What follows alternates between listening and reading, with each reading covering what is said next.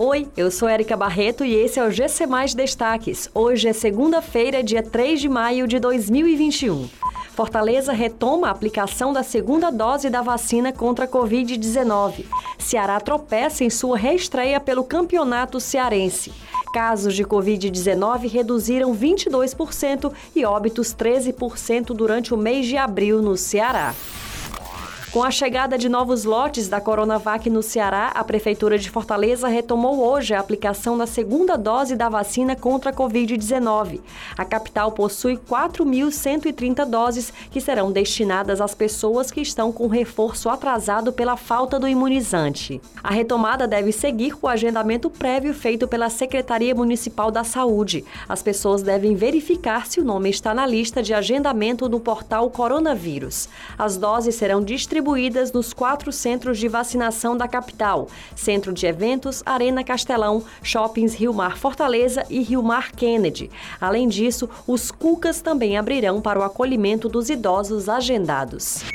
Em um fim de semana agitado de compromissos pela Copa do Nordeste e pelo Campeonato Cearense, o Ceará superou as expectativas no primeiro jogo da final do torneio regional, mas deixou a desejar na reestreia pelo estadual. Jogando com o time B, enquanto os principais jogadores descansavam após a vitória sobre o Bahia no primeiro duelo da final da Copa do Nordeste, o Alvinegro ficou apenas no empate em 1 a 1 com o Pacajus na tarde de ontem na Arena Castelão.